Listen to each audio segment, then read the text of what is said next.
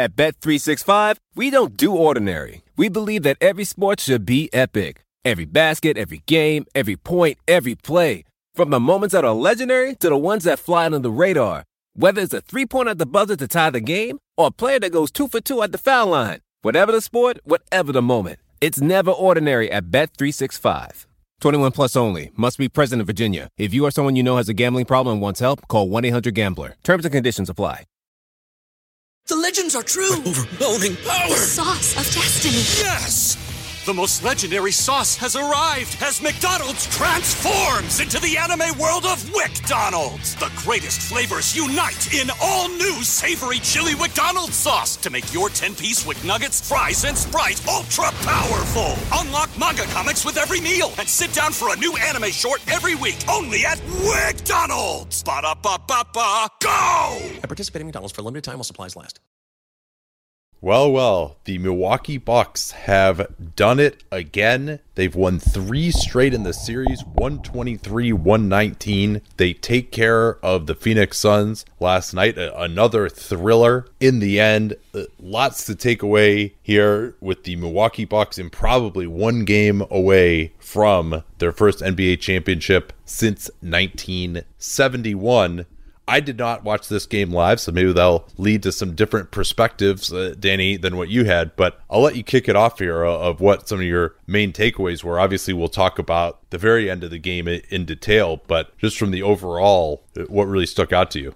Well, I like that, and it's totally true. You described this game as a thriller, but for large portions of it, I did not think this game was going to be a thriller at first because of the dominant first quarter that the Phoenix Suns put out there 37 21. And um, I was I spent this game on the on the Dunc'd On Total Access Discord channel, which was a lot of fun. Nice way to spend it. We are you know making jokes and analysis and everything else, and kind of seems like oh it's just it's going that direction. The Bucks turn the ball over a bunch, and then as David Aldridge summarized it, at one point the Bucks were down thirty two to sixteen. They then scored 78 points over the ensuing 24 minutes, and it looked like they were taking control. But then the Suns got it close. So I thought the the ebbs and flows and the extreme ebbs and flows of this game were maybe its most memorable element. Yeah, and I was looking at some tweets every now and then, and so you know things like everyone going nuts about the Jeff Teague minutes when Jrue Holiday had two fouls in the first, and yeah, that wasn't too good, right? They had him switching on to uh, some of the bigs, getting either getting killed by Booker or got bludgeoned by eight in the post, had an atrocious turnover trying to drive against Cam Payne, so that wasn't so great uh, for the Milwaukee Bucks. But then the other thing that everyone was going crazy about was Devin Booker sat for I think it was six minutes start of the second as the Bucks get back into it. They basically erased a double digit lead in the course of about four minutes. And I thought it was going to be like, man, they they just are have nothing going on offensively whatsoever. Uh, this great Bucks defense, they're really struggling. Well, Giannis was off the floor during that period also. He was, but they were still getting pretty good shots. Uh, amazing. I mean, it was weird because you look back and the Suns were 13 of 19 from three during the entire game, which I mean that's that's got to be an NBA Finals record for percentage shooting on that many attempts uh, or more. And the Bucks were no slouches either with 14 to 28. But Jae Crowder actually missed a couple of wide open ones. Paul got to his spot uh, and just missed uh, as well. And so they weren't really getting the worst shots. But what I did think was terrible for the Suns was their transition defense during yes. that stretch. That really was what killed them, I thought. Yeah. And as you mentioned, Giannis was off the floor too. So it, it was a, a talented group that was out there. Middleton and Lopez had come in at the start of the second. And so it was those two guys, Jrue, Pat Connaughton, and fifth guy. Portis. Yeah, I believe it was Bobby Portis. And and so they were get they got some stops, whether as you said, some of them were clean looks and some of them were not, and were able to get out running. And transition execution is paramount against the Bucks, whether or not they have Giannis on the floor. And this team has gotten so much better. Credit to Budenholzer, the coaching staff, and of course the players for running during that. And you're right, that was a, a big challenge. If if you want to look at it, and you and I, we always cap we always couch these in in you know saying we would log it differently, but fast break points in that second quarter, ten to three in favor of the Bucks. And it, I, I, thought that they did a great job, as you mentioned, getting out and running. That was a part of the game when Jrue Holiday was really effective, both as a scorer and as a passer. I thought that you know this is a, a we'll talk plenty about Jrue over the course of this, but I thought it was a really nice passing game for him. Some of that was in transition, where he'd really struggled, honestly, earlier in the series. Yeah, they just had Lopez running the floor, Portis running the floor, and I, I thought that the Suns' defense, not only transition, but just in the half court, uh, was really poor. And, and clearly, this was a big offensive game for both teams. When you look at 132 offensive rating for Phoenix, 137 for Milwaukee, it was only 90 possessions, although things really slowed down late, which you would expect with everyone playing this ridiculous amount of minutes. So the problem though that that I really saw was the Suns just made a lot of mistakes, mental errors, communication. I thought Mikal Bridges had a, a poor yeah. game, uh, uh, particularly started the third. He missed a, a couple of closeouts uh, on Middleton that didn't look really good. You know, they when they would double Middleton, they were giving up like a, a dunk to Lopez. They didn't know whether they were doubling Middleton or not at, at times, and so it just wasn't as connective of a performance as you would like to see. And certainly you're going to get unraveled a little bit more by some of the hot shooting. I mean, particularly Jrue Holiday with his 14 points in the second quarter uh, was hit a couple of tough threes going to his right, which is harder for a right-handed shooter. And he hasn't really hit threes very well most of the playoffs. So you're not necessarily prepared for that. When Ayton was off the floor, Holiday was also able to get to the rim in that second quarter, both in semi-transition uh, and in the half court but I thought just individually the Suns were not amazing defensively, and then they just weren't as connected eh, as you've come to appreciate them being uh, over the course of this nice playoff run. Yeah, and it was such a fascinating, in a lot of different ways, departure from Game Four, where we had some of these threads um, of like the possession game, and so in the possession game in Game Four was huge advantage Bucks. They had far fewer turnovers, they had a ton of offensive rebounds. That's why they got up significantly more shots, and even though they were less efficient on those shots, they were able to to win the game.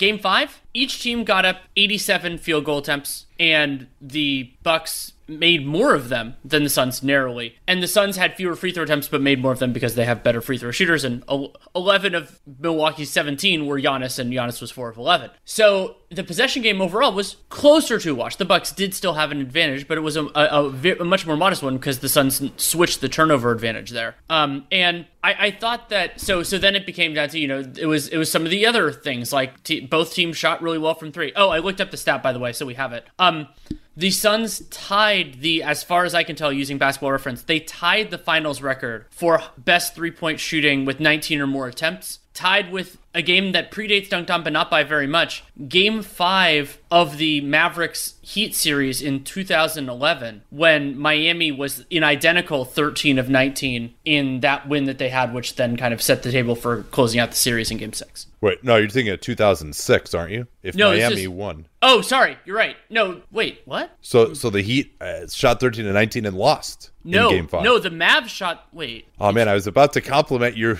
your skills for getting it so quickly. No, I did. So the Mavericks shot. No, in 2011, the Mavericks won. Yes. Yes. So they. they but you shot, said the Heat. The oh, heat sorry, that's the part and, I got wrong. The but the Mavericks okay, shot. Yeah. The Mavericks shot 13 19 and won that game on their way to closing out the series in six. Gotcha. Okay. Well, I mean, it's pretty remarkable for the Suns to lose with that type of, of a yeah. performance. I mean, you, you, mentioned though just some of the fundamentals in this game with the possession game. Uh, you know, I did think Milwaukee still was out hustling the Suns, and they had some very key offensive rebounds. We'll talk about some of, some of those plays that really stood out to us late. But you know, Phoenix hadn't been getting anything at the rim. They were shooting everything from mid range, and that was somewhat the case. Uh, again, they took 41 of their shot attempts from two point range outside of the restricted area. But the Bucks were pretty much the exact same, and the the Suns actually got way more shots at the rim than the Bucks did, 27, which is a very nice number uh, against uh, this Bucks defense. And of course, they shot that really great percentage from three, but they only got two corner threes up, whereas the Bucks got nine. So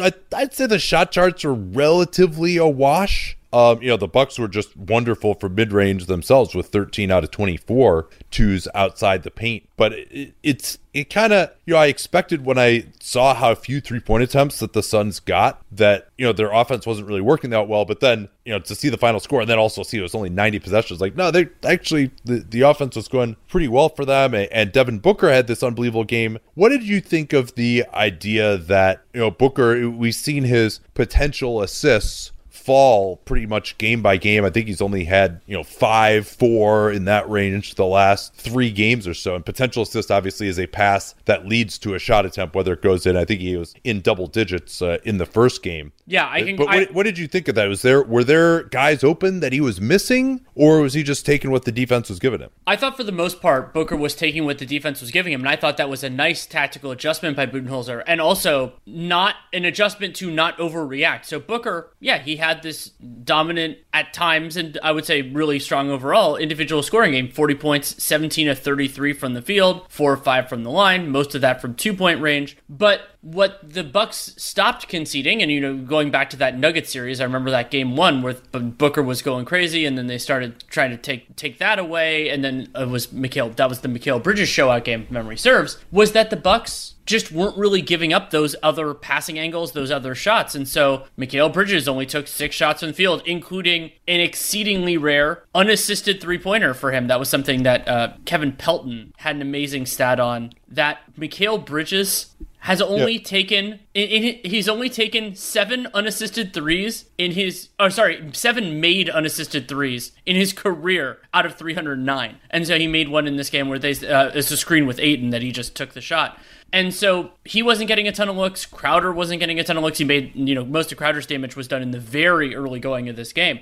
And so those other players were less involved. Ayton, you know, he got his opportunities, but also some of that was through offensive rebounds and mismatches and everything else. And so it's hard to say like the strategy worked when Phoenix pulled a like a 129 offensive rating, but I thought that the conception of it, the theory, the process was sound. And you need, I mean, as things turned out with the efficiency that both of these these teams had from long distance, like you needed a ridiculously efficient night to beat the Suns, but they did have that. Yeah, I mean Booker had 40 points, 17 of 33 from the field, 4 of 5 from the foul line. That's the one thing that the Bucks did a, a, decent job of was keeping Phoenix off the foul line, but the Phoenix actually made more free throws than the Bucks did. They were 9 of 17. Giannis was brick city uh, at 4 for 11 and Booker also was eight of eight in the restricted area. So I like I'm not if I mean I watched it I you know because I had seen that criticism beforehand and so I wanted to see whether that was the case. And I think you know against switches they're trying to play him one on one and he's getting to pretty good shots that are supposed to be his shots. Now he didn't shoot amazingly well on twos away from the rim, but he also was had times where he blew by his guy and you can tell how little the Bucks were helping when Devin Booker is eight of eight at the rim. I mean that is a very high number for a guard because it's not like he's like, you know, getting offensive rebounds or he's the roll man or something. Like he's got to drive by guys to get in there for those. Some of this,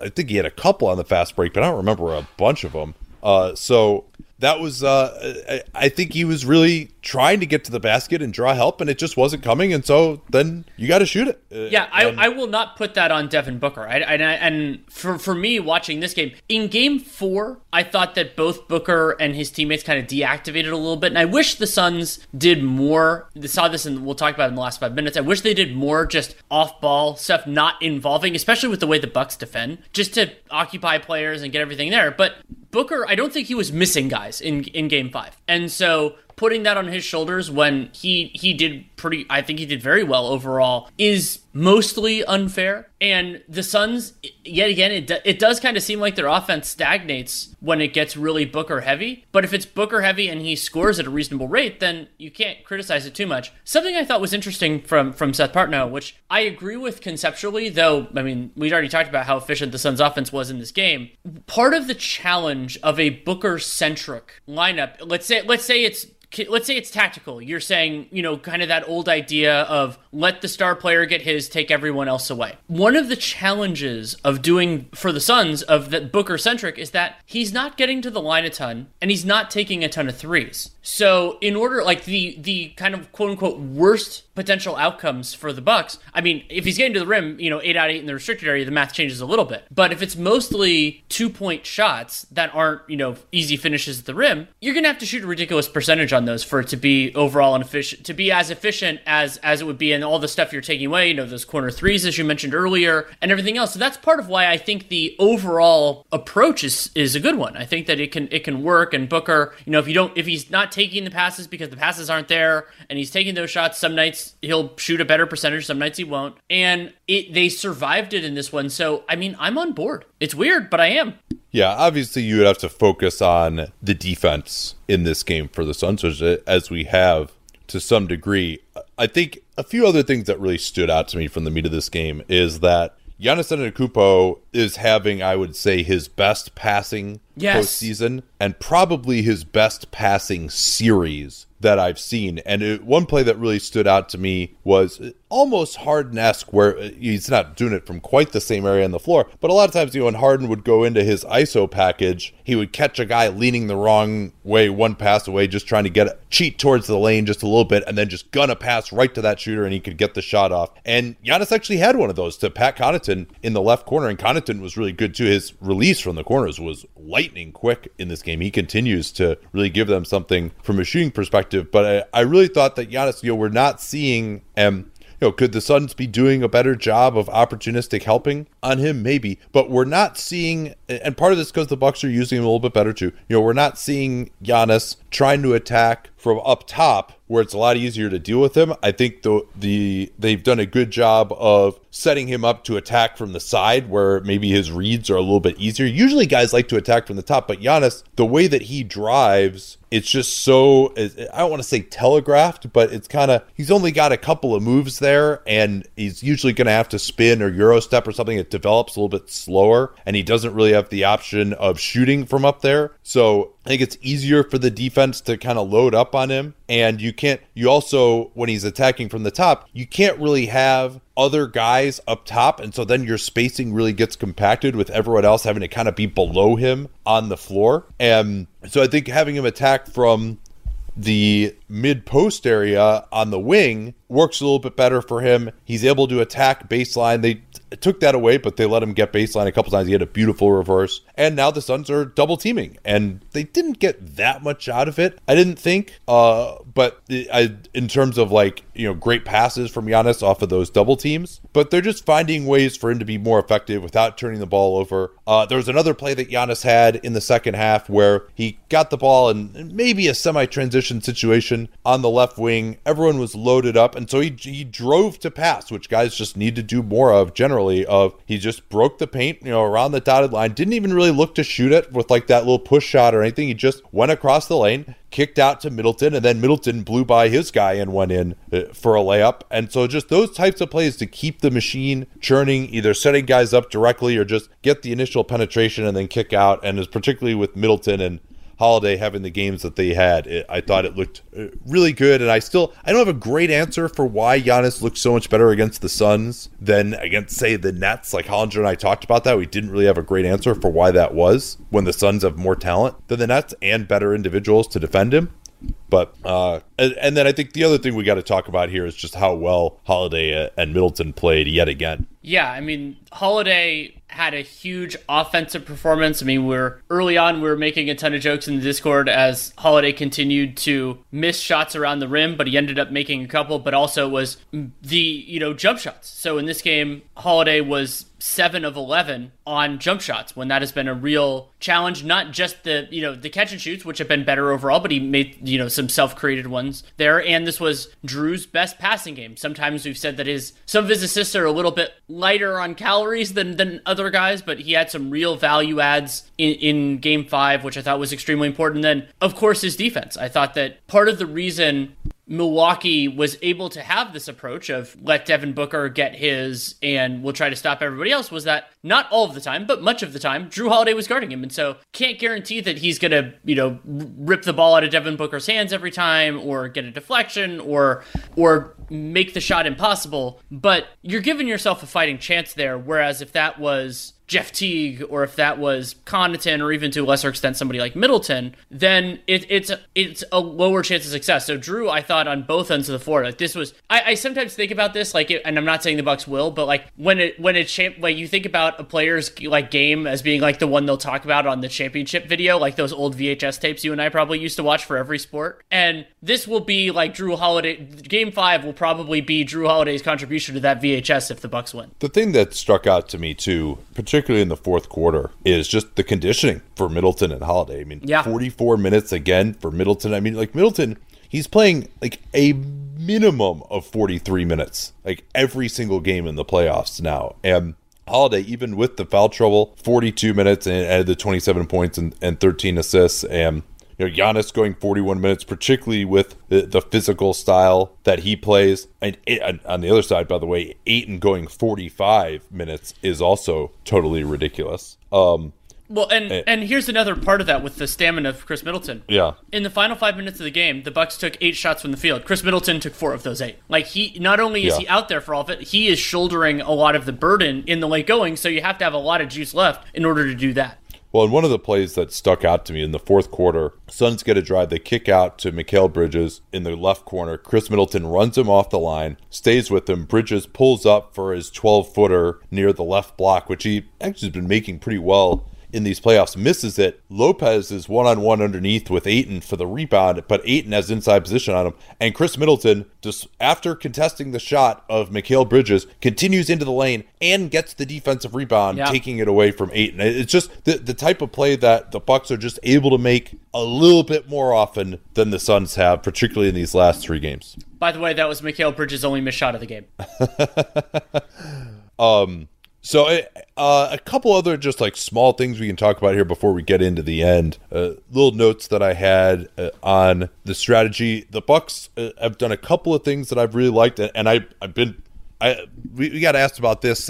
Uh, I think both you and I and uh, Hollinger and I last week on our Spotify green rooms about Bud's performance, and I, I think I'm finding it pretty hard. Other than maybe playing Teague a little bit, but you probably got to play Teague or Forbes at least a few minutes at some time or another. Uh, but I, I think he's coached a really good series. I mean, the adjustments have been made. They're going to switching. The Bucks have been pretty seamless. Even when Brook Lopez is in there now, like there's a play where the Suns ran some double screening action up top, tried to run a little flare screen for Jae Crowder, and Brook Lopez stepped out on the floor to switch on to Jae Crowder, which you could tell isn't that wasn't like their normal scheme. They don't usually switch off the ball. They usually have Lopez dropping back, but Lopez is like, well, Giannis just got screened. Like I got to get out of here, or we're going to give up a wide open three. You know, those those sorts of plays have been really nice. Their communication, they've gotten better and better at the switching as time uh, has gone on. That's been their default group for a while now. He's playing the guys more minutes. You wonder what might have happened for these Bucks in postseasons past had they simply played all their guys more minutes than they uh,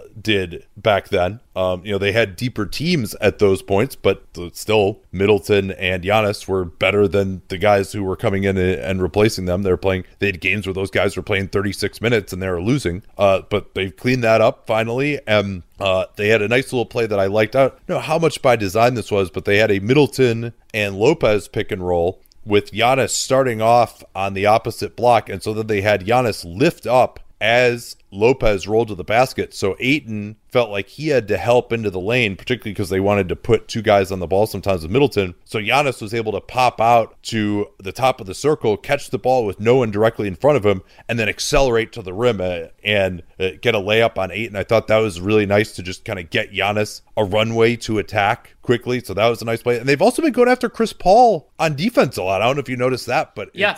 uh, and Paul has a great reputation as a defender, and he's a wonderful team defender. But you know, he's 36 years old, and he's got a six foot wingspan. And Yeah, his his one on one game has lost a lot. He's more of a like it happens a lot to older guys. Like he's more of a strength player now than he, he can't move Yeah. his feet quite as well, and so going after him one on one, you know, it's sort of in a weird way. It's I'm not saying they're the same player, but it's sort of like Robert Covington. Like you think this guy has a good reputation, like has a reputation as a good defender. The best thing to do sometimes is just go after them individually, and then because then you Yeah. take away all the other stuff that they do well.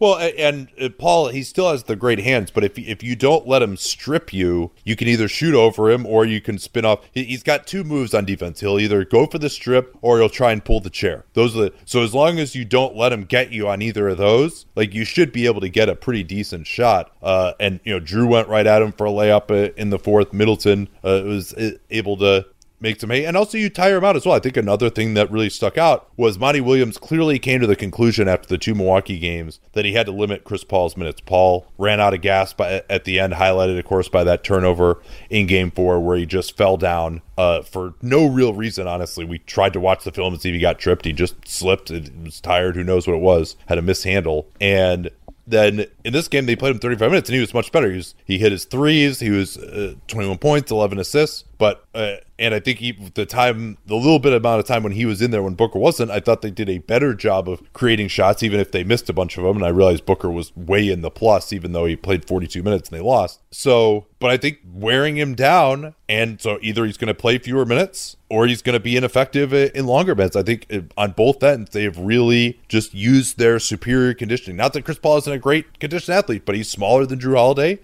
and he's older, and Jrue Holiday should have the advantage against him in that respect. When I also think that the Suns are really missing Dario Saric in some of those minutes too, because that helped give them Saric is a good passer, space yeah. the floor a little bit differently. They don't and, have a roll man option. Yeah, exactly. Now, other than, I mean, I actually think that as this series has gone along, that playing Saric at the four might have actually been with Ayton might have actually been something they could have considered to defensively that would have hurt them potentially but I think that could have gotten them more of a additional playmaker to like make plays on short rolls to set screens when with that they couldn't just switch as easily when Lopez was on the floor. Um, one play I want to bring up early part there will be echoes in a later play, but I was incensed on. Uh, uh, I was I was actually I was normally watching with audio, but so there was a play I think it was in the second quarter where the Suns get a steal and they uh, I think PJ Tucker fouls I wish I remembered which son it was, but basically, this is a play where Devin Booker then dunks it and Giannis fouls. Oh yeah, yeah, yeah. And that, that, was that was. I watched that obviously uh, today, and I still was enraged by that. Like first and foremost, that whatever rule you want to use to determine what an intentional foul to stop a fast break is, that has to be included. That was the entirety of what PJ Tucker did. And then Giannis committed a flagrant foul, whether the other foul was called or not. And I thought it was a severe. I mean, everybody knows my by this point my sensitivity of hitting guys who are in the air. But I don't care if the other foul was called. Giannis put Devin Booker in danger, and that should have been called a flagrant. So yeah. instead, or, or at least a, a, lot of times when it's a dead ball and something like that happens, you might see it be a technical, like a technical or something. yeah, and, and so yeah, instead, I, am not sure exactly how that's supposed to sure. work, but but so the Suns come out of it with zero free throws and zero points. I can't remember if they scored in the ensuing possession, but it's like that's totally insane. Like you, not only did you foul to stop a fast break, but the player then got like fouled with risk of injury because nobody hear nobody heard the heard the call. Like it's completely egregious. And if if the league cares about player safety, which they do, then policing that more effectively is like yes, I know Giannis was in this in that case, unlike some others which we'll discuss, like he was making a basketball play, and so I don't think it's like he should be tossed or anything silly like that. But like the guy is in the air and he could have been badly hurt, and it's it's a mistake. It's something that needs to be fixed, and I'm happy some of the other things that you and I strongly dislike, including a BS play that Cameron Payne did in this game, where he ran backwards into Giannis and got and drew a drew a defensive foul on Giannis that those sorts of things are going to be corrected but this is another huge one that like that needs to be addressed all right, let's uh, let's get into the end of the game here. We could pick it up with Khris Middleton getting a three point play on a very difficult step back off a switch on Jae Crowder. Three twenty five left puts the Bucks up by ten with three twenty five left, and that uh, you thought basically that, that it was going to be done at that point. Well, Nate, as I as I put it on the Discord, I said I I put it like a minute later. I'm like, all the Bucks needed to do was not poop the bed. We should have figured out what was going to happen. Um, because the first thing is so you so what you're trying to do up 10 is it's not a prevent offense, but you know, being being meticulous, not shooting yourself in the foot, and then making the other team work for their shots. You're not going to prevent them from getting scoring opportunities, but make them work for it. And then on that first possession, what happens? Really nice Suns action. It wasn't I wouldn't describe it as necessarily a double screen or a double drag. It was just a deeply staggered two screens because Jae Crowder was like yeah. out there on the floor. Well, well, and DeAndre Ayton did a smart thing there. He actually screened Giannis mm-hmm. knowing that Giannis would be switching on to Chris Paul, and then Lopez was still just not. He still is kind of you know more known for staying in a drop coverage in the paint, and that's what they were doing. But knowing that Giannis would struggle to get through that second screen worked great, and Chris Paul just as a batting practice three pointer wide open, and then uh, uh, the Tucker throws it away, and Tucker that, Tucker yeah. with 12 seconds left, he gets the ball in the corner. He decides to throw a missile to Brook Lopez, who was double covered, and it's just and then the, the that allowed the Suns yeah. to get a transition look. The, which the Suns still need to do a better job of not guarding PJ Tucker. Like yeah. they need to make PJ Tucker shoot eight shots next well, game. and and that's in line with something. I, am not as aggressive on this stance I, am not even sure I'm fully up where, even close to where John Hollinger is on this, but I thought that PJ Tucker getting in foul trouble, it gave the Bucks a bolt, a jolt offensively because Pat Connaughton is going to take those shots. He's not always going to make four out of six like he did in this game, and PJ Tucker is a better defender. He there he has fewer foibles than Pat Connaughton does, but having a fifth player or a fourth player, depending on which configuration you are, that can take and make those shots, it makes the Bucks offense look and feel so much better. Yeah, I think the issue there is that they want someone that they see as an elite defender guarding either Paul I agree. regarding both of Paul and Booker. That's and, why I'm not as enthusiastic about it as I understand Hollinger to be. Yeah. So, uh, but I, I do, I understand it to some degree, but, uh, you know, Connaughton is a good player. I mean, I still think their best lineup is with Giannis at center. And so after Ayton gets two free throws to cut it to five in the course of two possessions, and now you're like, oh, they're back in this. Um, you know, they bring Connaughton in for Lopez. They go to the switching group, and then Middleton makes another really difficult step back to put him on 120. Uh, of course. Wait, can I they, take can I take yeah. a quick beat though? Yeah. The Bucks won this game and they are now in the driver's seat for the series. Their offense, for the most part, during the last five minutes, which I rewatched before we record this, their offense during the last five minutes was pretty terrible. Helped by the uh, Suns. Oh, you didn't you didn't think that it was a good idea to have Devin Booker on Khris Middleton and set a screen so that Mikal Bridges would be on him instead, yeah. and then he hits a, a, crazy step back three on him anyway. It was that that wasn't good I mean, process to you. Both teams ran a bunch of like one or zero pass possessions, and like there were there were plays on each that drove me a little bit insane. But like the Bucks their offense for most of the last five minutes was basically Khris Middleton save us, and he did it enough to make them win the game. It was it was insane. Like if things had gone slightly differently, you and I would probably be going through this with a fine tooth comb, talking about all the no like the no pass or horrible process Bucks offensive possessions. But they won, and we don't need to do that now. Yeah, so uh, we can. Uh, the Suns got a, a short shot from from Booker on a late clock uh, attack to make it a six point game. But Bucks have the ball, and then uh, they got a rebound, or actually uh, Middleton's jumper got blocked by Booker, and it got bounced around. Bucks get it back. Middleton misses an impossible jumper, and then the Suns ran a very nice play, and this is something that I think they really need to do more of in the next game. Is more of Booker off the ball. I mean, now he starts a lot of these possessions off the ball, but generally he'll receive the ball in a handoff, and that's something that the Bucks rules say to switch. They generally are not switching on Booker stuff off the ball, but he hasn't run that much of that stuff. This time, though, they ran a play for him to sprint to all the way from the left side of the floor to the right wing after Paul ran a dummy pick and roll first, and they got him a pretty difficult three.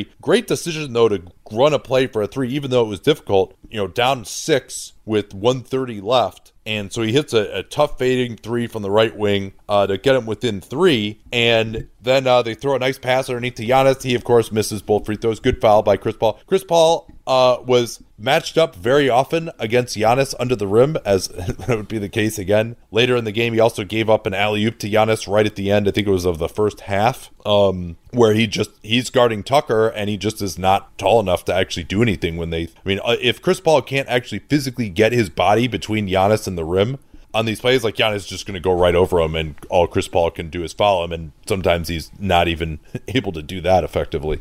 So then the the Suns get the rebound, uh, another almost Bucks offensive rebound off a Giannis missed free throw, but the Suns did grab it. Jae Crowder gets it. Ball goes to Chris Paul, who has Pat Connaughton is on the on the right on the right corner basically. And as luck would have it, I guess you could say, all of the Bucks interior defenders were out on the perimeter. There was, you know, kind of some early action, and, and so Lopez is occupied with Ayton, and or not not Lopez. Sorry, Lopez is not there. Giannis is occupied with Ayton and everything else, and so CP just burns Pat Connaughton so badly that there is no one at the basket. Yeah, Chris well, Paul, it's a nice action. They were because yes. they had just gotten Booker off a screen. It looked like they were setting up to try and do that again up at the top of the floor, and all the Suns were there. So Chris Paul was able to just beat Connaughton baseline. And Chris Paul, I mean, I, I like it when Chris Paul can drive to the basket and finish. He doesn't do that very often, and he's but I, I like that he did that in the Clippers series, and you know, I think it, selectively can be a, effective there. So yeah, one point game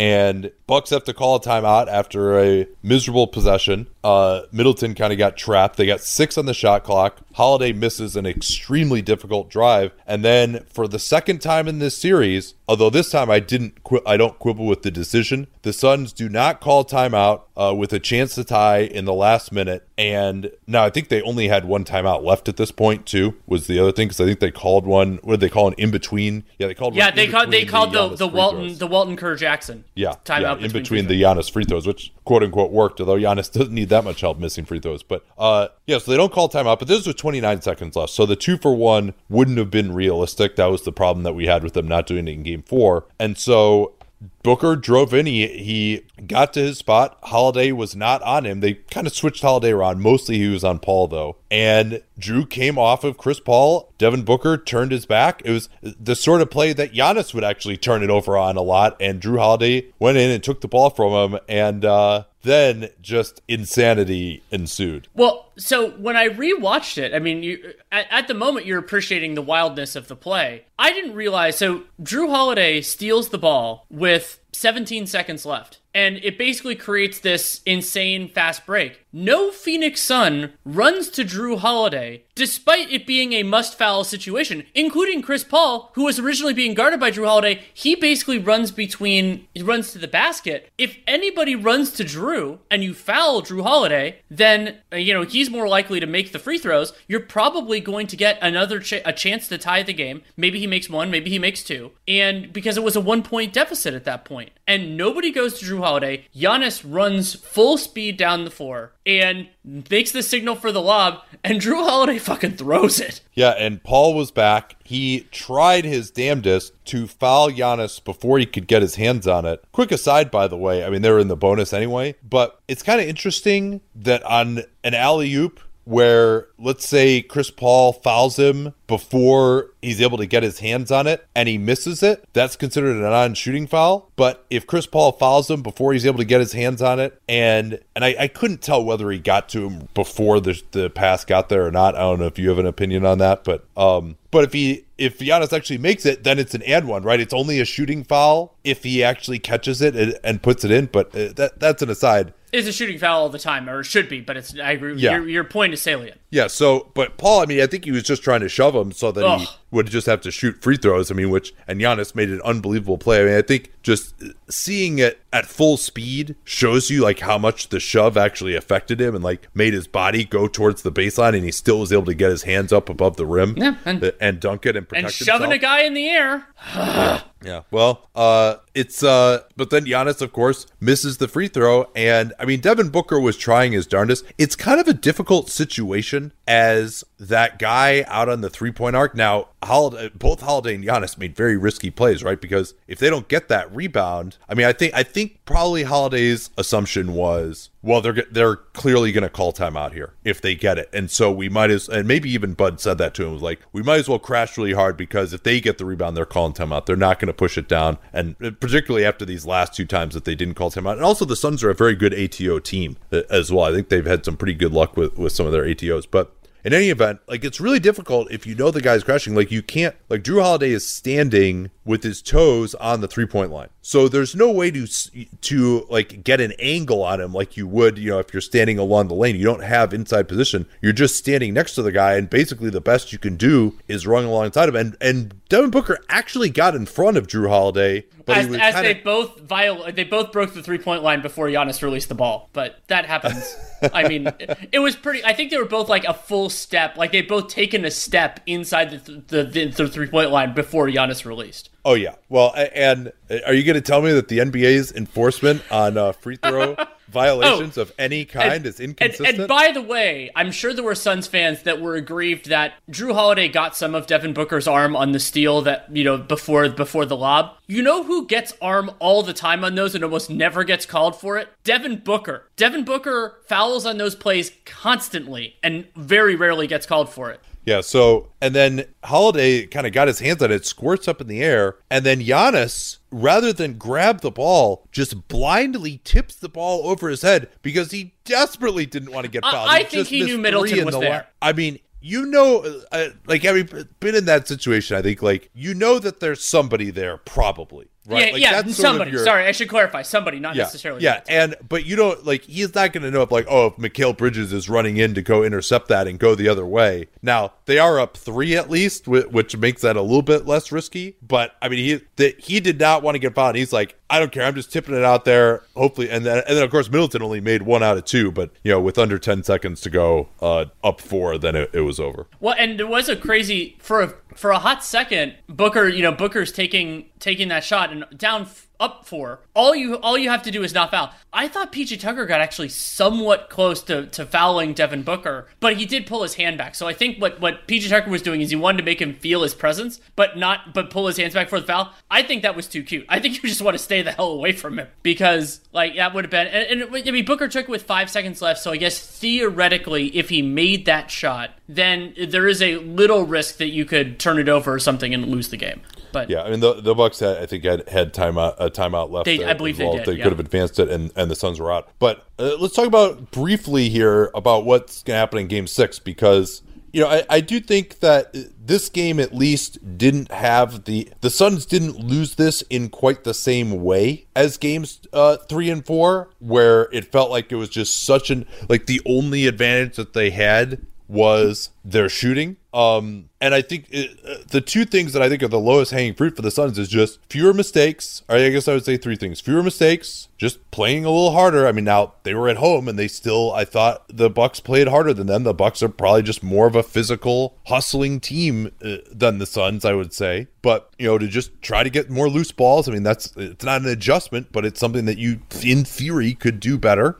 Uh, and and then obviously this kind of falls in the same category as the again the Bucks transition game. And so uh, you know I don't really I mean they played eight and forty five minutes in this game. Uh, and I'm not sure what else they can do in terms of playing certain guys. Uh, or not, you know, the Torrey Craig at center minutes, they got beat up pretty bad there. And it, you know, that was interesting that it was the no Ayton versus Jumbo Portis and Lopez minutes, and the Bucks won that again, doing it largely on the fast break. But I, I mean, I do think that the Suns just uh, you don't have to totally give up on the offensive glass, but I think you just like let's let's kind of wait and see if it bounces to us around the free throw line. And Ayton in particular, I mean, I think he he just has to get back more, and maybe you uh, could also save him a little bit. Like uh, there's a couple of times when he got on the offensive glass, but even then, I think you know, he was only four or seven around the rim. He missed a couple of ones that the Bucks are, are contesting. I just think that you, you can kind of save his energy a little bit because even if you go for the offensive rebound and you don't get it, and you do get back, it's way more effort than to just kind of saunter back a, a little bit. So maybe you know you can have Bridges come in from the corner to the free throw line or something, but just get Ayton back. You're you know, you're not gonna be vulnerable. It's like Brook Lopez running the floor that way if he's switched out. You know that Bucks that the Bucks have made hay with the the Anthony Davis that the Lakers did last year. But uh, you know, I mean, we're we're pretty far in here, and then more a little bit more of Booker running some stuff off the ball, particularly I would say when he doesn't have Holiday on him. Um, and, and try to set some good screens for him off the ball and and see if he can just get some open catch and shoot jumpers like make his life a little bit easier uh, as well. So but that's uh that's about all i got uh, at this point. Anything else that you had on this game or or what's coming up here? I mean bucks are favored obviously right? Oh yeah, I mean they should be favored. You know, since Giannis started looking like Giannis, the Bucks are three and one in this series, and that one game was was game two, which they had a they had a real chance in. So, and they'll be playing at home. They've generally played pretty well there, but at the same point, yeah, the Bucks are he- like they're heavy favorites to win the series overall. I think that I you know they're favorites to win game five, but the, the Suns can absolutely like th- this is far from over. They they played well enough to win almost every game in this series. So I don't, and it's the series is still going to continue to flummox me. I mean, the, considering I mean how well the Suns played the first quarter and lots of this stuff. So we'll see on Tuesday where it goes from here. But um, I'm. I mean, you have to be as if you're supporting the Bucks or you know whatever. If you want them to win the series, you should be very excited about their position. No, uh, absolutely. And you know, I think I don't think that the Suns have it in them to blow the Bucks out at this point. I think they're just swimming uphill too much. Now they absolutely can win games. I mean, the last two games have been pretty close, and they have uh, great players and they have great shooters. But this also, you know, 13 of 19 from three, like 19 three point attempts is just, that's, I, I'm not saying that like they're blowing it and there's stuff they should be doing differently, but I mean, the Bucks are really dialed in on what they're doing. They're not getting hardly any catch and shoot three point attempts. They're making the ones that they're getting, but, you know, you can't expect them to go 68% next game. And, the Bucks, you know, if they hit shots, generally and the Suns, you know, are only if the shooting is even, like the Bucks win, right? Like the Suns have to massively outshoot the Bucks and it's just even as we've seen in these games where the Bucks shoot poorly, they have these other advantages that they can somewhat rely on even though that calmed down a little bit in game 5. Part of that might have been due to the fact that the Suns were at home and might have had the energy of the crowd behind them. But it wouldn't even shock me honestly if the Suns win game 6 and the Bucks win game 7. Uh, you know, it seems like there's uh, home court hasn't mattered necessarily as much. But the Bucks, uh, of course, have been ridiculous uh, at home in these playoffs. They only lost once and have had a number of blowouts. So you certainly would have to favor them. And this, you know, I, w- I would normally say, well, this is my favorite situation, right? The favorite going on the road, game six, down 3 2. But I don't, it doesn't feel to me, you know, if I had known that Giannis were totally healthy coming in, which it turned out he kind of was, and obviously the Suns won game one in part because he was still feeling his way through. Uh, you know, I probably would have favored the Bucks in the series at the start. At the start of the playoffs, I probably would have favored the Bucks in this series. So this doesn't necessarily feel like the team that everyone thought was better now going on the road and they got to prove uh, their mettle. Um, you know, it does feel like the Bucks are kind of the better team right now, and so I, I mean, if the Suns win this game six, it'll be an epic victory for sure. Uh, all right, that's we'll do it for this segment here. But if you're on the free feed. We got more coming for you. And also, if you are a Dunc'd On Prime subscriber or would like to be, we have a sale now. The mock off season is hopefully coming next week. So you can get in uh, on that. It is a massive discount if you sign up for a yearly membership, pay up front. Uh, you can save 35% off what total access would cost you on a monthly basis. And actually, a year of total access is $17 cheaper than a year of the podcast only. So you pay up front, you save money, and you get way more. You get access to our salary sheets, free agent rankings, our chats, the Discord where Danny was hanging out during the game that he mentioned, the links that Ben and I helped put together that basically you're reading everything that we're reading uh, on a, a weekly basis. So you get all sorts of stuff with total access and highly recommend giving it a shot. Uh, never a better time to jump on board than right now.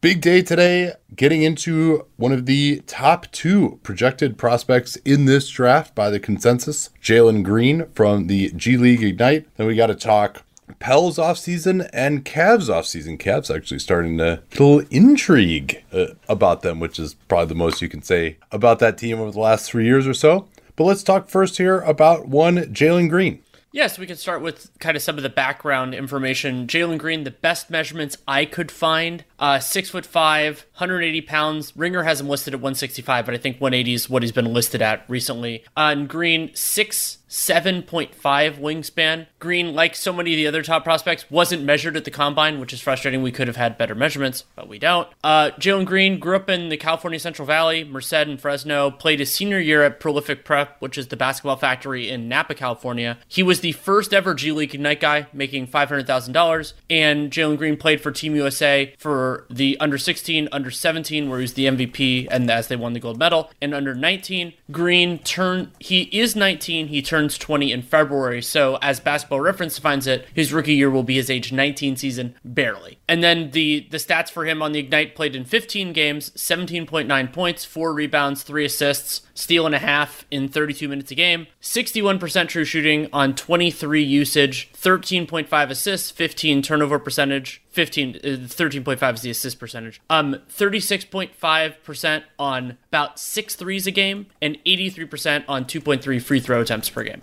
Yeah, so some of the intriguing things that uh, you mentioned there 61% true shooting in the G League. I mean, we talked about Jonathan Kuminga and obviously nowhere near the prospect that Green is. I think everyone would agree with that, but he really struggled, and Green was a positive player. You know, he actually helped this team score and score efficiently. And, you know, the three point shooting, remember, this is the NBA three point line, 37% from three, some pretty darn difficult attempts, and 83% from the line. I mean, this, I think you feel pretty decent about him uh, as a shooter. And when you throw in also his physical profile, and you mentioned the 6'5, six, seven and a half wingspan, you know, so that's like normal shooting guard size, eight, five standing reach, you know, not really quite to the level where you would expect him to be able to play the three much uh, defensively, especially because he's thin, and you know that, that'll obviously improve. But I think he's always going to have kind of a thinner body style. But this guy is just an absolute nuclear athlete. I mean, one of the better shooting guard prospects you're ever going to see as an athlete. I mean, I think the comp uh, athletically, Zach LaVine is a pretty good one, both in terms of his dunking ability. I don't know if he's going to be doing like windmills from the free throw line. I've never seen him in a dunk contest before, uh, but great athlete off of one or two feet. When he sprints the floor in transition, it is really breathtaking. He's just going to run by just about anybody. If he's off the dribble in transition and someone's trying to run him down, it's just not going to happen. And so that type of leaping ability with that type of shooting ability, which uh, you know is he? He's not like an unbelievable shooter yet, but I mean for an 18 year old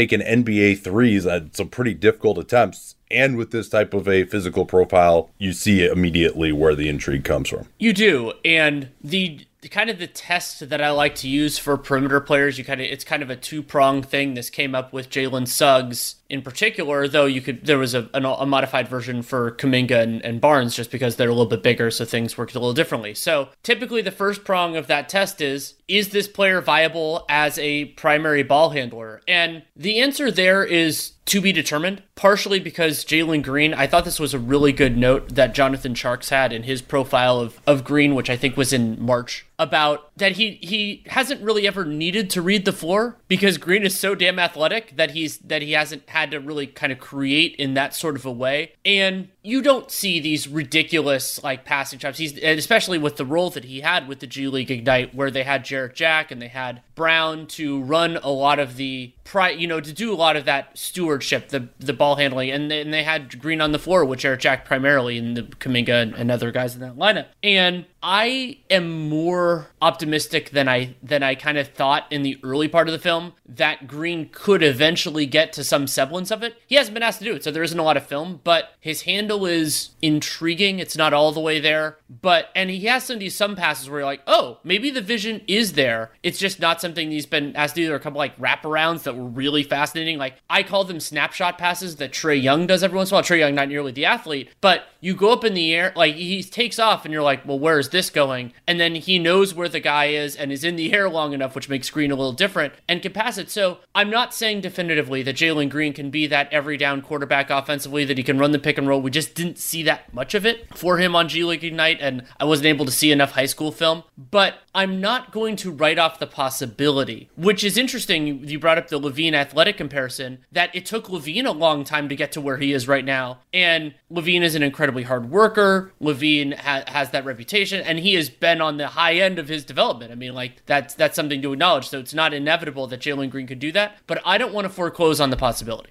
Yeah, uh, that's uh, one of the big questions about him. I mean, I think pretty clearly, you know, for the player type that he is, and again, playing at 18 in a professional league, you know, I thought his playmaking was pretty good. You know, there are certainly times when he would get into the lane and would just jump as high as he could and would get surprised by the defense or just didn't really know where he was going to go and either turn it over or force up a, a, wild shot. Um, but there are other times when, you know, if he was getting doubled off the pick and roll, he could find the roll man pretty well. We didn't really see those passes to shooters on the weak side. Now, it's worth noting that, you know, at first when I was watching the tape, I was like, yeah, you know, like this is all set up for these guys to succeed, right? Like he's got a pro point guard, he's got uh, older pro big men who are setting screens for him. They're running a lot of plays for him, you know, doing a lot of kind of wide pin down stuff for him, you know, a little bit of pick and roll where the numbers weren't as good. But as I thought about it a little bit more, I mean, the actual content of the, like, yes, they ran plays for him in a way that, you know, if he were playing in the Euro League, they probably wouldn't have.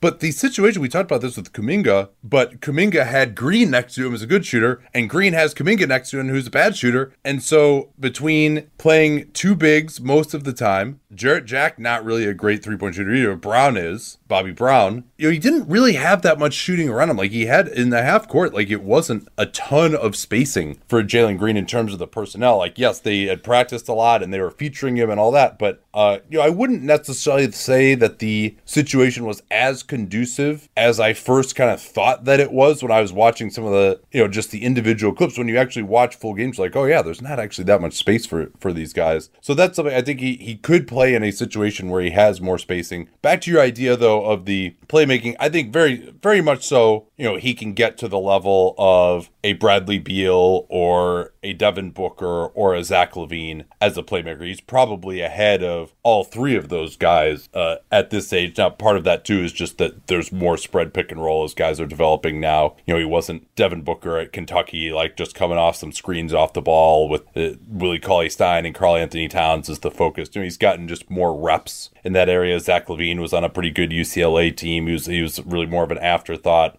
Um, you know, Beal was a 2012 draft. He was younger, so he's got more reps in spread pick and roll, uh, just even at the lower levels and this level. Um, so he's not finding like shooters on the weak side. There weren't that many shooters to find on the weak side necessarily. He found the roll man pretty well. And, you know, I wouldn't say that his pick and roll craft or operation is great, and the numbers out of pick and roll were pretty grisly for him. That was 35 points on 65 possessions as a pick and roll ball handler, which was 24% of his offense. So he's 14 out of 49 out of pick and roll. That's that's pretty ugly. 0.54 points per possession. Every every other play type he actually was above average, um, other than coming off of screens. So, and obviously in transition, he is fantastic, like absolutely ridiculous in transition. So, uh, uh but again, going up against like real men who are guarding him in pick and roll defense, you wouldn't expect that his numbers out of pick and roll were going to be great at this point in his career. But he's got a, enough passing and enough. I wouldn't. I mean, how would you just describe his overall feel as a as a basketball player? Since I've rambled on long enough here, I think that it's okay. I you know the the I think that his he's not necessarily looking for everything else like that, but I think his concept of like when to attack in space and everything like that is actually pretty good. And Green is so quick twitch that one of my favorite things that he did in pick and roll was rejecting the screen because he's so damn oh, fast oh, yeah. that if he gets if he gets the guy leaning the wrong way, he's just gone. And that will be true against NBA players too. Now, how how what kind of level of NBA players will he be facing? Will he be getting the primary matchups? We'll have to see. But having that in his back pocket, and like you, I like the, some of the drop passes to roll guys. Like I thought he, he has that at a better level. And I mean, maybe James Harden deserves credit for this. That like these guys that are coming up have that pass when five years ago they did it as as developmental players. And I mean, I think of Harden as the best guy doing that over the last five years. And I think that his feel is is all right. I, and it might be a matter of reps. Like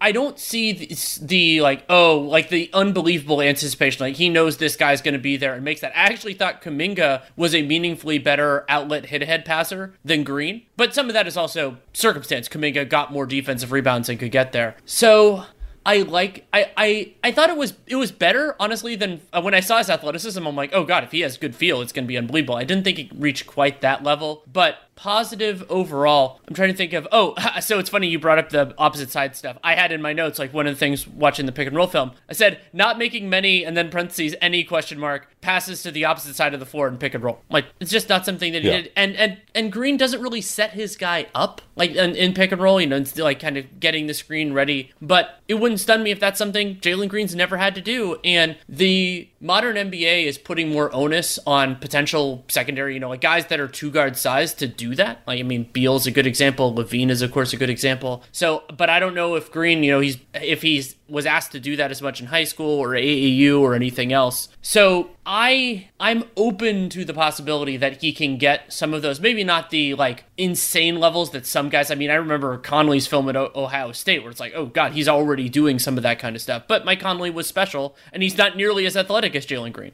So the other thing too is that you can just learn those pick and roll reads, right? Yeah. It, like it's not it's not that hard uh, unless you're just you really just have nothing, right? Like and particularly because his physical tools are so good, he may not be the greatest passer in the world, but he's going to draw the defense to him and he's going to create wider openings than a lot of guys are just because he's going to get on top of the defense so quickly. His shooting ability as well is probably going to draw the defense. And so I agree with you. He doesn't have a ton of pick and roll craft. He's not like getting guys in jail and, and doing all that stuff. But I think both his ISO game and you mentioned like rejecting screens. I mean, his first step is lightning quick, but that's not as fast as his third step is. Like he will get that first step, and even if he doesn't get separation on that, he just takes two more dribbles in one direction. Like if there's space in front of him, if you and especially like if you're not into the ball and directing him a certain way, like he'll just take two dribbles and all of a sudden the guy's just behind him. Like he's not even really making a move. He's just going in one direction, takes two dribbles, and then by the time the third dribble has happened or the third step has happened, the guy's just behind him, right? I mean, if you're just letting him sort of, let's say he's starting on the left wing, takes a couple of dribbles towards the middle of the floor, and all of a sudden the guy's just behind him, right? And so it's it's really really impressive. You know, one of the better first steps. And when you look at his quickness off the dribble for his size, they're really you know, I'd be hard pressed to think of. I would say he's uh, faster in that first step even than maybe LaVine is, uh, or at least flashes it more, certainly than LaVine did at a same age. But I can't really think of anyone else at the two guard position that's as quick as him. You know, I mean, you really would have to go back, go to, uh, and when I say quick, I mean it more in a in a straight line attacking off the drill. I don't think he's as good laterally defensively, which we'll talk about. But you know, you really would have to get back to point guards to talk about guys who are going to get the separation that he is from a standstill attacking his defender.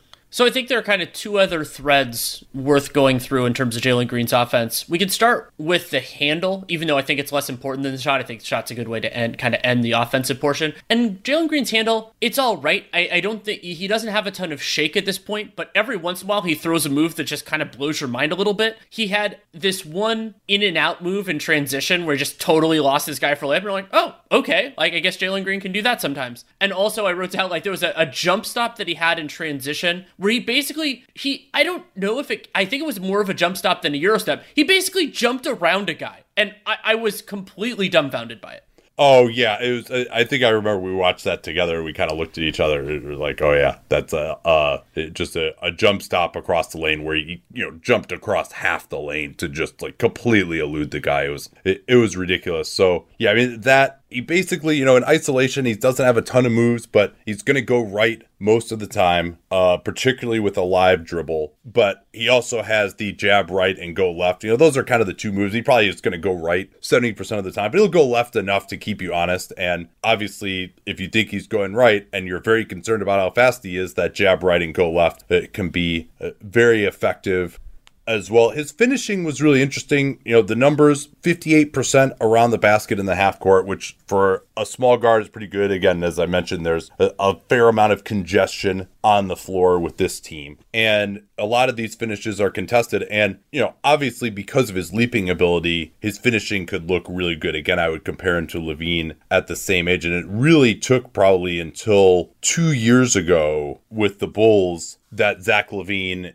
got to be a solid finisher. And even still, he doesn't draw many fouls or anything that G- Green doesn't either. That we can talk a little bit more about that. But uh, I mentioned that he'll kind of get up in the air sometimes without a plan, but with his athleticism, he also doesn't necessarily need a plan. But he's a little overly reliant on getting up in the air, double pumping, scoop shots, hanging in the air, not the type yeah. of plays that you can get fouled on and very easily. And also plays that the windows are going to get significantly more narrow at the NBA level because the quality of defenders rises. And yeah, the G League is is a high level of play, but in terms of the big men in particular that you're going to be facing on these drives, there aren't really any Joel Embiid's or Rudy Gobert's. Not that every team has one of those guys, or even like somebody. I'm trying to think of the right backup center, but who just who just can mess with. Yeah, you. even like you know Bismack. Mac Biyombo. That was actually the guy. Yeah, like, yeah, so so I think he is, you know, he doesn't really have a great feel for using his body to ward off the defender. He can get like pretty good extension on some of these finishes, uh, which is encouraging. And finishing is one of the things that really uh, improves for a lot of guys, particularly with his athleticism. You know, there may be a few years where he's kind of just has some spectacular dunks and finishes, but also gets a bunch blocked or has some wild finishes off the backboard in his career. But I think the other thing too, like he's kind of got this thin body type, and I think it would really behoove him to watch some Lou Williams film because when you're that quick and you're thin, you, he's so quick that he's like getting by his guy initially. But if he's not necessarily doing that, he still can get his shoulder pass, and then the guy's going to get his arm on him or bump him. And if he can accentuate that contact, uh, you should be able to get a lot of free throws. And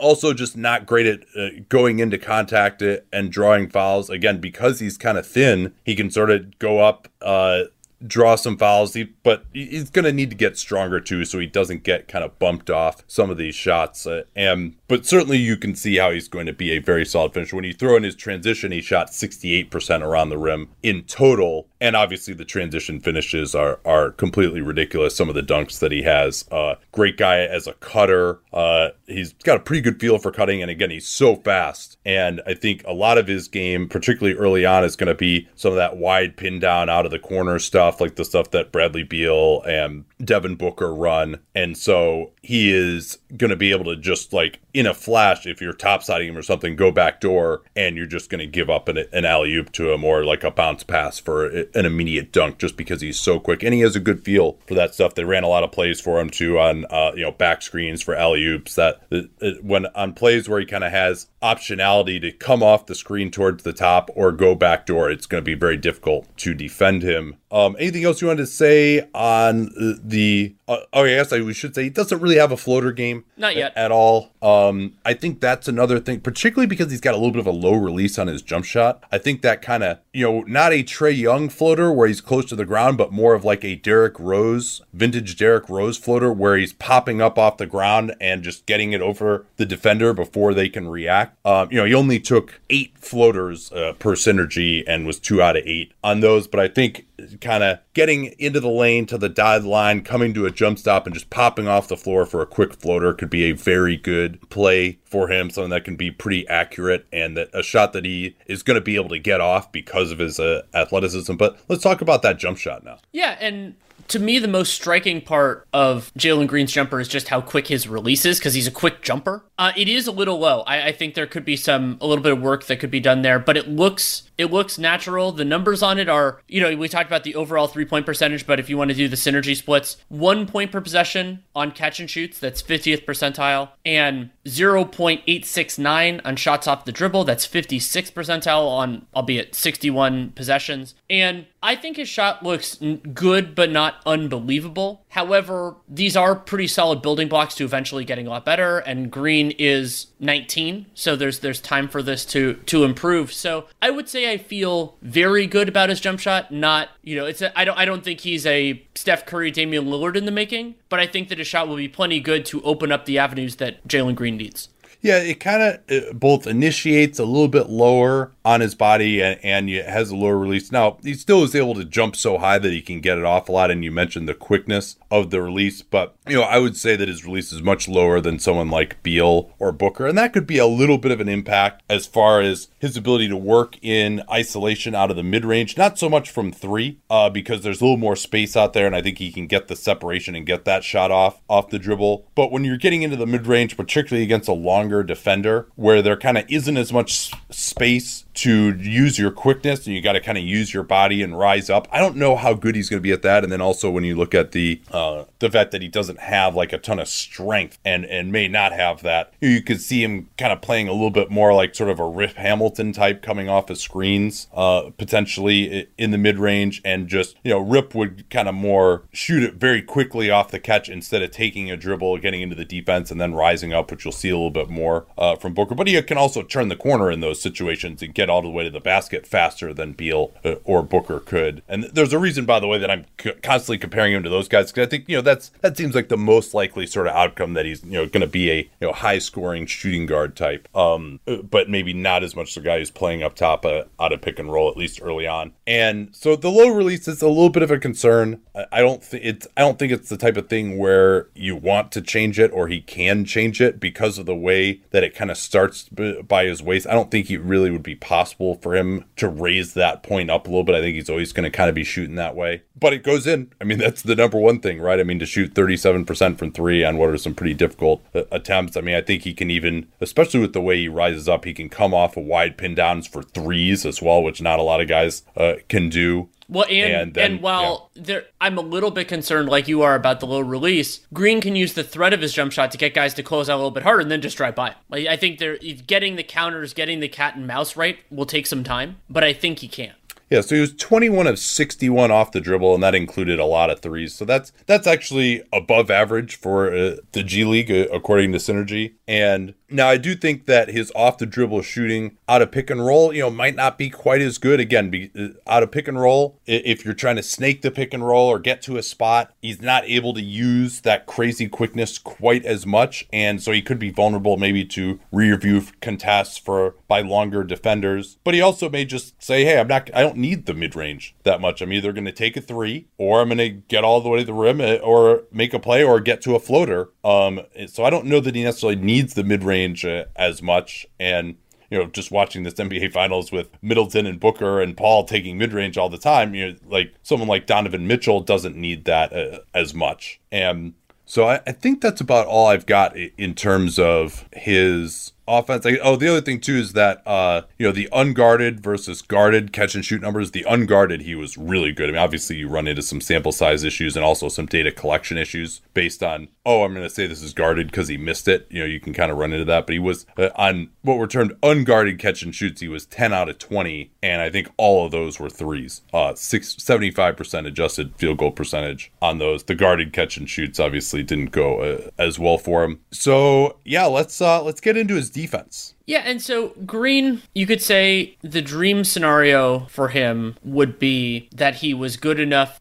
navigating screens and everything else that you would feel comfortable with him on ball because then theoretically you get that multi-position versatility then if you want to play green as the smallest guy in your floor because he'll probably be the thinnest guy on the floor that would be nice I don't think, at least early on, I don't think that's going to be a place a place that he can be. I think he's going to need to be off ball, and he's not going to be particularly switchable. I mean, Green six seven, six eight wingspan isn't horrendous for a guard, but he is thin, and I so I think he's going to be more of a single position defender at the next level. No, I, I think you're right there, and you know I think he even could struggle to defend some of the stronger two guards. Agreed, uh, and you know we'll get to a point I think where even wiry guys guys like him, you know, five, eight years into their career get strong enough where they're not just like getting overpowered. I thought his effort level for this player type was pretty solid. You know, he was, and he had some d- decent feel for making plays in the passing lanes. Obviously, with his quickness, he can break on the ball extremely fast uh, and make plays there, uh,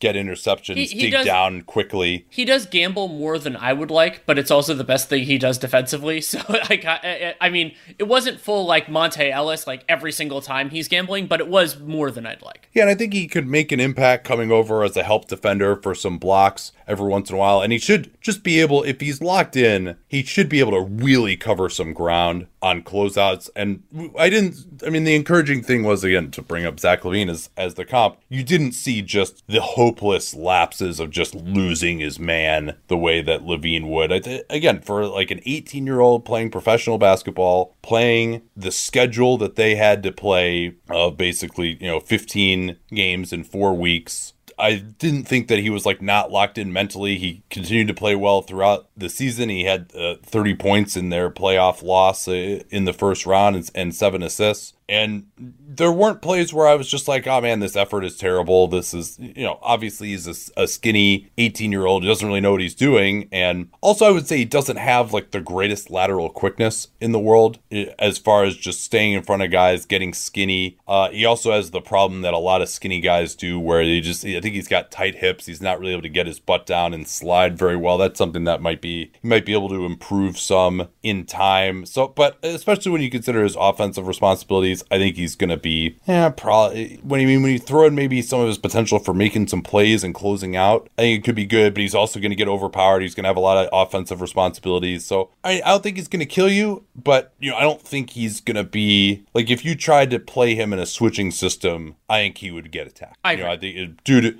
probably due to lack of strength more more than anything, and you know he's he just the body type with his athleticism. He's not going to want to bulk up too much. He's probably maybe he'll get to be six six 200 pounds. And again, he's going to maybe has more of that sort of Rip Hamilton type of body type. So that's when you're talking about like really being a player who's, you know, a top 10 player in the NBA, it's a little bit harder for guys who are just one position defenders at the two to get to that point. I mean, he would have to just be an unbelievable, you know, him alone offense player, which I think is possible. Um, anything else you want to say about his defense, or are you trying to kind of get into the uh, the final thoughts here on him? We we get into the final thoughts that I could use as a transition. Like I thought the maybe the most impressive sequence that I saw for Green was um, I think we were watching assists and turnovers together, which is one of my favorite synergy filters. And because it happened to have the beginning of the play, thankfully, Jalen Green um, he had a block and then ran out and then had a behind the back pass in transition on the same play. Just like oh shit. Like remember this is against capable competition. This isn't you know like the a low end college conference. Like a lot of these players in various games were have been in the NBA, have you know have have were great college players for their time, and those pops are something special. They're something that we don't see on every prospect. They're not something we see that many times every year that we watch film. Partially because we just what we're we don't watch a ton of it at this point. You know, really focusing on the top five to six guys depending on the year. And I haven't watched Cade Cunningham, so I can't say whether I will like Jalen Green better than him. I, you know, there, there's a lot of things there. And Green, his, you know, his pathway to elite status is probably pretty narrow. You know, there's there there are ways that Green can grow his game, and there are ways that he can get more versatile. But do that, however, there is a path. And I think that it is clearer for me to see the way that he is an above average player and then an elite player than Evan Mobley and Jalen Suggs. Yeah, I agree. I, I, would, I would clearly have him uh, above those guys. And you know, I would like to see a little bit more in some of the effort and athleticism categories. You know, he only had four blocks in 15 games and, and not a great defensive rebounder,